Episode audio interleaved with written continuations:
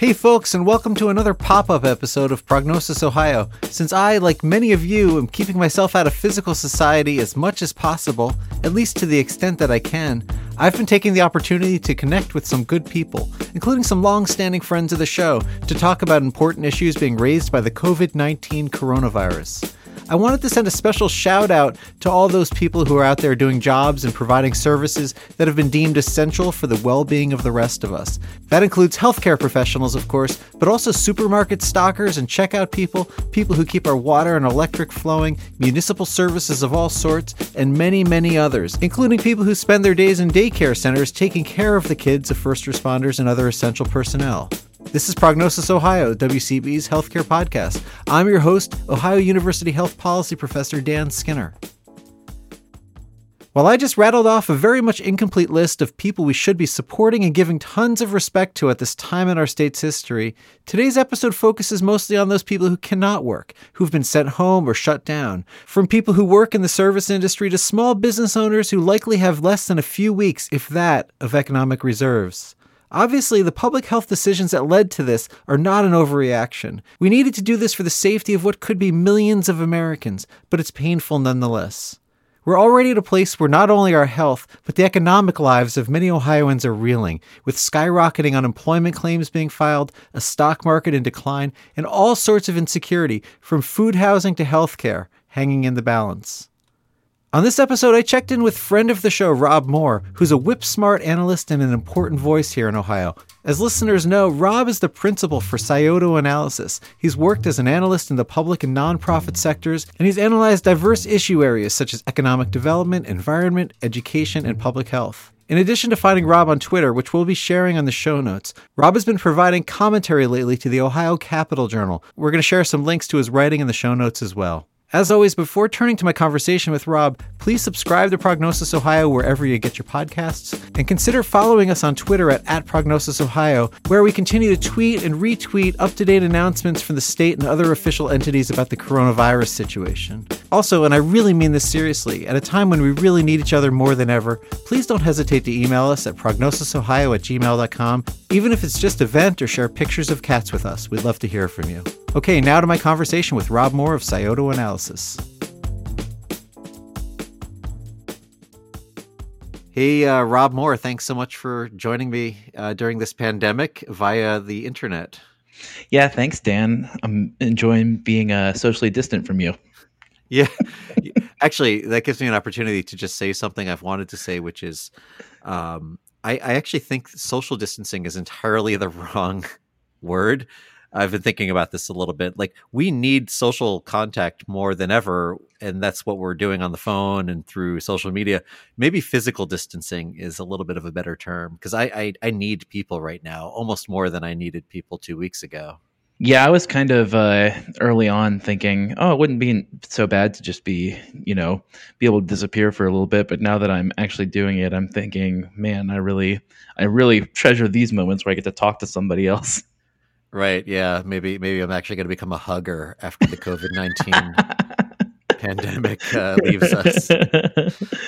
So, Rob, uh, you are a um, important voice in Central Ohio. You run Scioto analysis. You do economic analysis or analysis of all sorts, and a lot of it is in the area of healthcare. So, I've always loved talking with you about issues um, on Prognosis Ohio uh, that we care about, things around tax code or around um, housing or you know any number of issues but we we're going to talk today just a little bit about the economic aspects of this covid-19 coronavirus pandemic. And there's been a bunch of articles out there detailing kind of just the horrors that people either they're going through already or we know they will be going through, even though we don't know what the scope is. I saw President Trump just before we started talking today.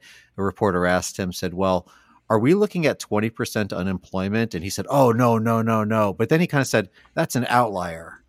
You know, and 20%, of course, would be Great Depression levels, not Great Recession levels. So we really don't know where this is going to go exactly. But I wonder if you can give us a snapshot of kind of what you're thinking about right now. Um, you know, where do you think this state is, and what, if anything, is your prediction? Yeah, I mean that's a that's a great question. There are certain industries that are being hit really hard by this. The most obvious ones that we talk about are uh, restaurant and hospitality. Yeah. Um, these industries that really, really uh, lean on us being really close to each other.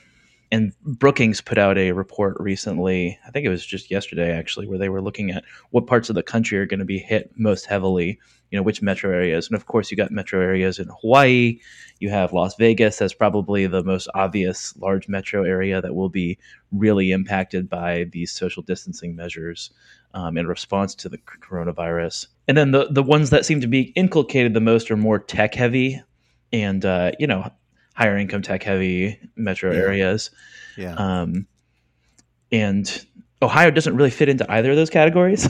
you know, we're not a super tech heavy uh, state at this point. We're also not a uh, a state that leans on tourism to a large Mhm. extent.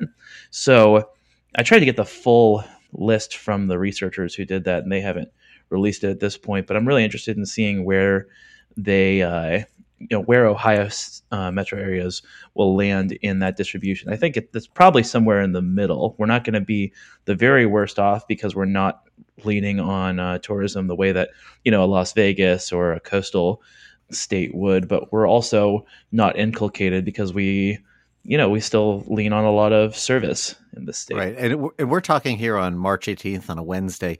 Uh, One dispatch article, you know, the re- reporting on this noted that so you know two Sundays ago, 562 applications for unemployment ins- un- insurance benefits were received by the state. This Sunday, we had 12,000. So we are looking at. I mean, I don't know what the math is on that. Math's not my thing. That is a ton of unemployment applications. Yeah, giant increase in in unemployment applications, and I think we're seeing it all across the economy in Ohio, uh, where more and more people are going to be losing their jobs, but also shifting from potentially employed to underemployed is something that we need to Mhm. worry about. Um, Can you explain what underemployment is briefly? if somebody is working part time who wants to work full time, or if somebody, you know, needs a certain amount of hours in order to pay their rent, but they're cut down from that those hours, uh, they might shift from unemployed to underemployed. People aren't getting the amount of work that they want, or the type of work that they, you know, might be uh, um, outfitted to be able to do.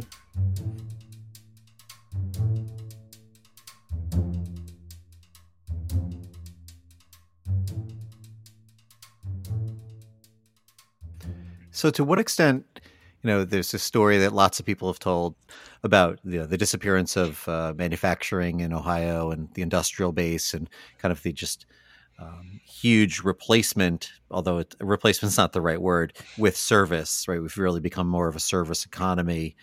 You know, to what extent is that part of the story here? Like, are, are people in manufacturing and, and industry, like the automobile industry or steel or whatever it might be, differently placed? are like how are those folks compared to you know we know the bars and restaurants are shut down and a bar or restaurant can't always go even more than a couple of weeks without going bankrupt Yeah, I mean it's a great question. You, you'd think that with manufacturing they might have some, uh, yeah, some capital built up, but you you also could see some shocks to the ma- manufacturing industry here, where people are consuming less of certain sorts of products. The, the broader um, like mix of products decreasing across the economy, so there could be manufacturing shocks.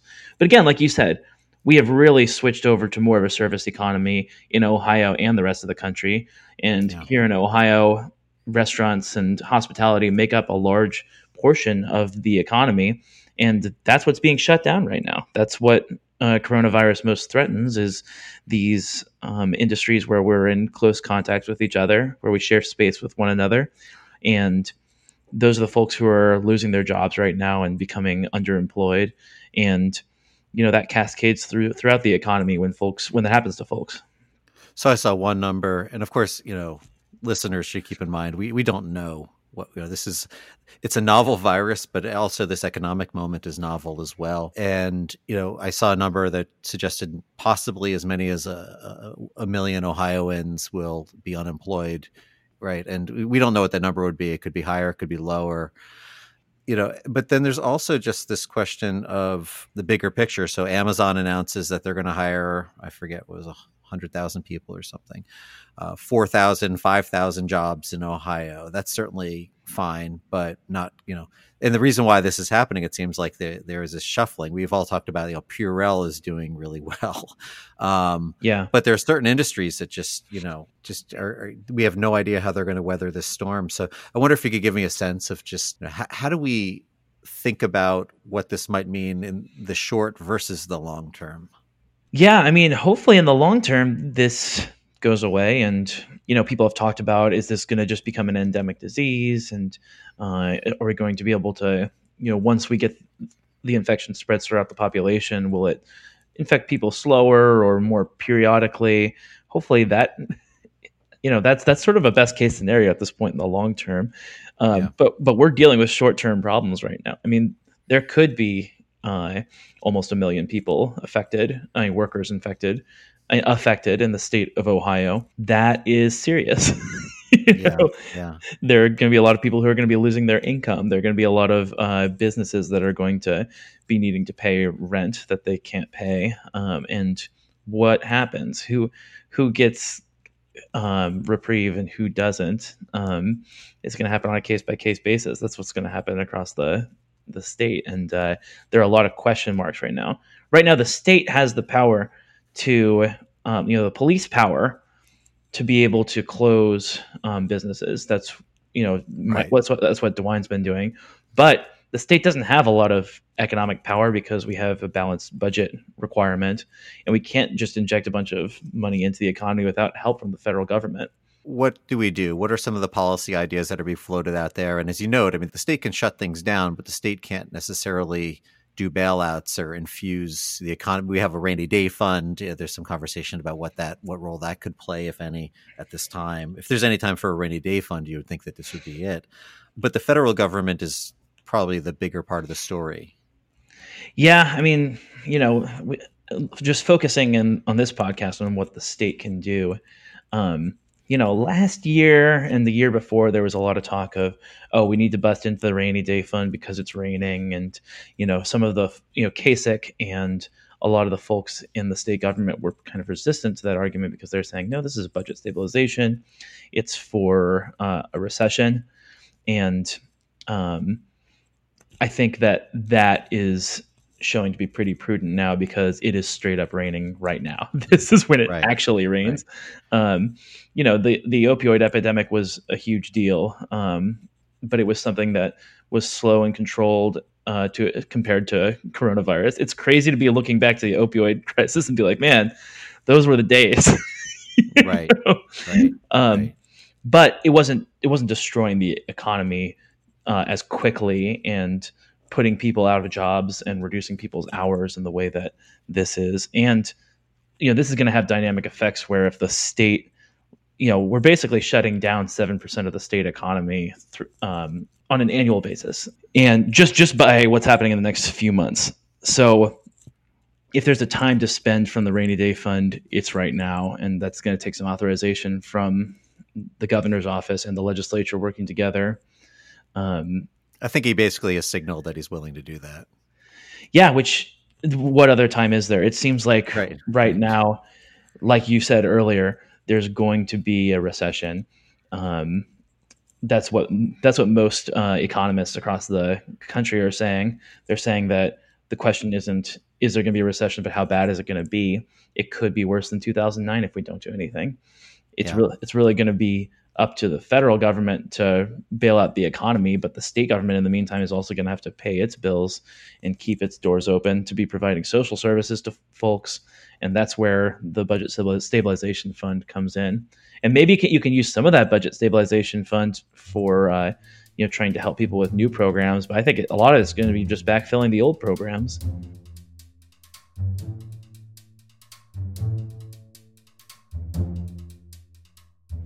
So, what do you think about you know the policy areas that I hear being talked about the most, where they are sort of floundering around a little bit, is is economic relief for small businesses. And um, you know, I have several friends who have small businesses. You know, I work for a large public university, so my life my life is quite different than my friends who own cafes or yeah uh, in the service world. Who I mean, they they they can't go very long at all. They're just going to close, and that's their livelihood. And then they're in that situation where they need relief. There's also the question of you know bailouts for the insurance uh, for, for for airline industries and other you know there's a whole conversation coming and it's bringing back up the memories from the 2008 uh, Great Recession. So you know what about the question of economic relief? Uh, what are your hopes and what are you hearing? You know, as far as the state of Ohio goes, so Gretchen Whitmer, the governor of Michigan, has done some work to, uh, through executive order, expand unemployment eligibility. So that's one lever that state government has. But again, you that's taking things out of state funds, and state funds are going to be limited in this window. So maybe you can do it in the very, very short term, but ultimately, that money is going to have to be made up somewhere. It seems like we're really going to be leaning on the federal government. Oh, another place is SNAP transfers. Yeah. So right. Um, we've done a lot over the past. I mean, since the Great Recession, the state of Ohio has restricted SNAP eligibility more and more. Um, but that's probably going to have to reverse. Uh, you know, it doesn't make much sense to condition benefits on work when people are all losing their jobs and don't have opportunities to pick up new work. Right. We're seeing really the nightmare scenario that policy people like myself talk about which is you know you can't develop policy with good times in mind only you need to think about contingencies and this is going to be an extreme contingency where people are just going to need relief. I heard that you know Andy Yang is getting called by the White House now, and he's talking about the universal basic income. Yeah, you know, uh, they're they're talking about a thousand dollars for every American on a monthly basis, possibly. Like we don't really know what the details are, but the Trump administration does seem to realize that the fiscal um, stability, that the the health, and we're going to turn to that a little bit more in a moment, but the health of um, Americans is going to require an infusion of cash, not just to industry and not just small business loans, but possibly even just cash in people's pockets. Yeah, um, Emmanuel Saez and Gabriel Zucman, um, a couple economists who are kind of on the left side of the spectrum, they've really been uh, pushing this idea of government as a buyer of last resort now. How the government. Can you say what that means? Basically, right now, the, we have shut down a sector of the economy um, by saying we're just going to close down all these restaurants and, you know, limit them to takeout, et cetera. So that's just a sector of the economy that just disappears. But all those people, you know, there's still people, you know, the businesses still exist, and hopefully we want them to come back after you know after the peak of the infection has passed. But in the meantime those people don't receive any income and the the, uh, the businesses can't pay their bills. So you know, what do we do? Well zucman and saez have been saying well the government should just come in and you know pay the industries. Um, they should mm-hmm. spend money where consumers can't. That's one way to try to target these funds. And they sort of argue against the uh, you know andrew yang now Mitt Romney and Tom Cotton, uh, you know, give a thousand dollars to every person because they say, well, that would be less targeted than focusing on the industry that's being most affected, which is you know hospitality um, yeah. and restaurants. Uh, the, the, Yang, the Yang Romney Cotton Gambit, right? I mean, like, just think of the strange bedfellows we've got going on here. I know A- AOC, Sanders, Yang, Cotton, Romney, Trump. right, you know, just a big happy family. but it is, uh, it is pretty amazing that people have taken this shift towards this. And, you know, I've seen a lot of folks on the left really gravitating over the past few years as universal basic income has gained more attention. A lot of folks have been saying, well, no, maybe not universal basic income, maybe federal job guarantee. And, you know, what you're talking about here about this, uh, you know, do we make uh, policy just for good times or do we try to think about the bad times too? A job guarantee is kind of a difficult answer to this problem in particular because we're trying to get people to uh, socially distance and to not be out and work and to try to think up a whole bunch of government jobs that allow for social distancing in this time is a bit more complicated than just infusing households with cash. Yeah, I was just even thinking about, you know, um, I mean, President Trump um, is in a difficult situation. I mean, for a number of reasons, but one of them is that he has been tweeting about the stock market for years. Uh, basically, I mean, he suggested that Obama should be thrown out of office because he had a, a bad day on the stock market. Well, Trump has now had worse days, um, and you know, people are kind of throwing that back to him as you would expect. But the bigger question of you know just uh, economic indicators. Um, it's it's not clear how he's you know he, he wants to draw on tools now and resources that he has dismissed for years and he's now rethinking them um, because he has to right? He's it's clear that this is a moment if there's ever a moment where presidential leadership and you know um, people have been celebrating mike dewine and director acton here in ohio but this is clearly a moment where you need the kind of logistical heft of the uh, the federal government and also the Treasury. I mean, we're in crazy times. Who would have thought six months ago if somebody had said Governor DeWine is going to overrule a judge, a court ruling to delay the presidential primary in Ohio indefinitely? Yeah. if somebody said that six months ago, everyone would be like, "Are you crazy? How could that possibly be something that is okay?" Um, but but here we are. I mean, we're in a situation where we're really trying to get people to reduce their contact with each other, and you know that could have been lives that were lost there, and that was the calculation that was made. And it seems like, in general, the public seems to be pretty supportive of some pretty extreme measures, closing a giant sector of the economy, uh, telling people that they can't gather. Um, I mean, these are pretty extreme uh, measures to be taken, but the public, generally, from what I'm hearing, seems to be pretty supportive.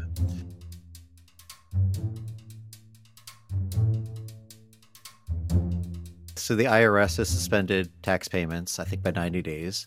Um, one of the things I was going to mention before is that President Trump was talking about the sort of unemployment numbers, which are going to get, you know, I mean, unemployment's going to totally convulse very soon. It already has. We just don't know what the numbers are exactly. But the census, you know, was is always a time where after you know you have the uh, the holiday season and all this purchasing, all these temporary jobs, and then the census comes. The census is supposed to be done by April first, right? And the census yeah. hiring, you know, is, is, usually a huge bump to the economy. But how do you go door to door during a pandemic to yeah. follow up on people about their census uh, reports? You know. Yeah, yeah. Um, and I don't know if that just means you do it later and it's really, really bad timing for the census. I mean, we've just been talking about the census for years now and how important this is. If these census uh, counts are delayed, what does that mean for redistricting? Uh, what does that mean for uh, you know redrawing of these lines and for congressional apportionment and you know the balance of power within uh, Congress? Especially when, and even the state government, when you have pretty substantial urbanization happening over the past decade, and we're going to have to put off the time that we measure that. How is that going to impact the balance of power between uh, rural and urban state legislators? I mean, I don't, I haven't done a, a, calculation recently or an analysis, but I've got to expect that some of these urban districts have much higher population than some of the rural districts 10 years ago and that means that you know one person one vote is being bent and twisted a little bit um, for the time being it's also another way of saying that Ohio has particular stakes in the census. We have a declining population, but we also have extraordinarily gerrymandered districts. And it's likely we're going to lose a congressional seat or two in the next census. That has real consequences for all sorts of things like federal flows from the Treasury and how we think about uh, just the power of, of Ohio within the broader American political landscape. So not to not to necessarily you know get too far into that political question uh, during this time of crisis, but it's huge. It has consequences that will endure for for decades. I think this is a really important question, especially when you talk about what you cover in this podcast. Ohio is one of the states that was really on the border and um, it's really on the edge 10,000 people counted one direction or another direction could mean the difference between Ohio keeping its congressional, uh, its 12th congressional seat or losing it. And if we uh, delay the census count by a year, that that very well could be the difference between Ohio keeping that congressional seat or losing it. I mean, that's a that's a big difference, um, especially here in Ohio. Yeah, and it's unfashionable perhaps to talk in such lofty ways about things like preserving democracy during a time of public health crisis but i think that's one of the things we should be doing right now is to make sure that when when we do come on the other side of this we've learned something from it but also we've preserved some of our key institutions and that's why oh, things yes. like a governor or health director canceling an election like i think she did the absolutely right thing but it's hugely consequential. Yeah, and we're just in this moment right now. I mean, there have been a lot of times when we've overreached in uh, uh into our democracy in times of crisis. I mean, go back all the way back to Alien and Sedition Acts. Go mm-hmm. back to Japanese internment during World War II. Even the Patriot Act in the past twenty years. I mean, there are a lot of times when we've been in a moment, we've thought that something was the right thing to do in a moment, and then look back and been like, man, we really bent and twisted what this country is about uh, in a moment of crisis. And I think that the you know it seems right now that, that the leadership has been you know pretty solid and um, you know taking in the best advice of medical experts, but you know medical experts and experts on uh, civil liberties and experts on the economy all need to be coming together and all need to have a place at the table. One final question for you, Rob, which is so just specifically, you know, you've talked about SNAP, the um, program that so many Ohioans count on just to feed themselves, and we've learned in shutting the schools down that lots of kids they receive their nutrition through school lunches and school breakfasts. So we've though some municipalities have come up with ways to have curbside pickups and to maintain that program through this. Can you draw some of the other health consequences specifically of what's at stake in relation to this economic cloud that's you know looming over us? What are some of the health consequences we should be thinking about? I'll bring up two health consequences in particular. Well really two health relationships. We know that income has an impact on health. We've done a lot of there's this growing body of research that's been developing just over the past few years really about how cash transfers and, and income impact health whether that's uh, you know diabetes or or, or, even things like obesity, um, people's ability to be able to, um, you know, infant mortality is another thing that's that w- there's been a big connection uh, between income and health. So there are a lot of places where if you lose your your income temporarily, it's going to impact your health and your family's health, and uh, this is something that we need to be worried about. But I also worry about, as we talked about a little bit earlier. Uh, you know social distancing and what its impacts are on well-being um, yeah we have a growing body of research that's saying that social connection and you know whether you're in a committed relationship or whether you have uh, friends that you spend time with on a regular basis or uh, your family or even acquaintances impact people's uh, well-being so much and that can lead to you know social isolation can lead to um, lower lifespans and more de- de- uh, developing of disease. And right. especially when we're talking about people who are most vulnerable to coronavirus, these are also people, you know, people in long term care, especially who are yeah. so vulnerable to social isolation and the health impacts. So much of the conversation's been about age, right? And you know, thinking about the different positions that kids are in and older people um, but also mental health, uh, the convergence of being, you know, kept indoors, uh, being kept away from people, um, families who can't visit their loved ones. You talked to um, somebody at Children's Hospital the other day here on this podcast, to Dr. Dempster, who's a pediatric psychologist, and you know, Children's has had to revise its policy. Uh, no kids can visit their siblings, uh, I believe, right now, and you have to pick one parent in many situations. That's a horrifying uh, situation to be in when your kid's already going through cancer treatment. And you know they're doing the right thing, but we are going to see this real need for new supports and services to help people through this process. I I think some uh, people in Ohio have done a fantastic job, you know, but different people who are already vulnerable in different ways um, are going to need different kinds of supports coming out of this. Yeah, and I think what happened in Seattle really the epicenter of the outbreak in the United States right now has really turned people on to how dangerous it is this coronavirus to long term care facilities. And I'm really glad that the governor has stepped up and made it very clear to people that uh, they can't be visiting folks in long term care. But again, you know, you look at the other side of that as people are spending the last uh, you know years and sometimes months of their lives in these facilities are you really going to keep families away from those folks and you know what what does that mean for folks last uh, you know moments of their lives if they're stuck in isolation to try to keep them away from a virus and you know they can't spend any time with their family. I worry about things like that. Well rob uh, i wish you well. I'm glad you were able to you know I don't know, spend some time talking with me. Um, I'm trying to think of the the appropriate social distancing metaphor because it's really important to me to connect with people like you, and I know the people listening to this will appreciate hearing from you as well. And this is something we can do at this time. I know the podcasting world is blowing up because all these you know people are just sitting in their basements like me with a few extra minutes on their time on their hands but um, I, I, thank you for your expertise and for doing the work you do um, we're going to be linking to uh, your work um, your twitter feed and uh, other things on the show notes so i encourage people to go check those out and um, you know just uh, stay well yeah, thanks for having me, Dan. I mean, Ohio's been on the front end on the response to this and has really been a leader, which we don't usually get to say on public health issues. So, your podcast is really important in covering uh, Ohio's response and you know what we've done and our place in this you know bigger national picture in a global pandemic. Good. Well, thanks so much, Rob, and uh, we'll talk to you soon. I'm sure. Thanks, Dan.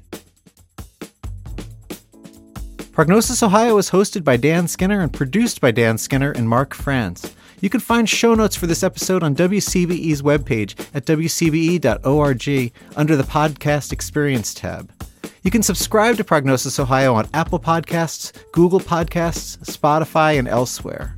You can also follow us on Twitter at, at Prognosis Ohio, especially for tweets and retweets we're putting out with the latest information from state public health and other officials. As always, we encourage you to email us your suggestions and your feedback at prognosisohio at gmail.com. Thanks so much for listening to Prognosis Ohio, and please be well, friends.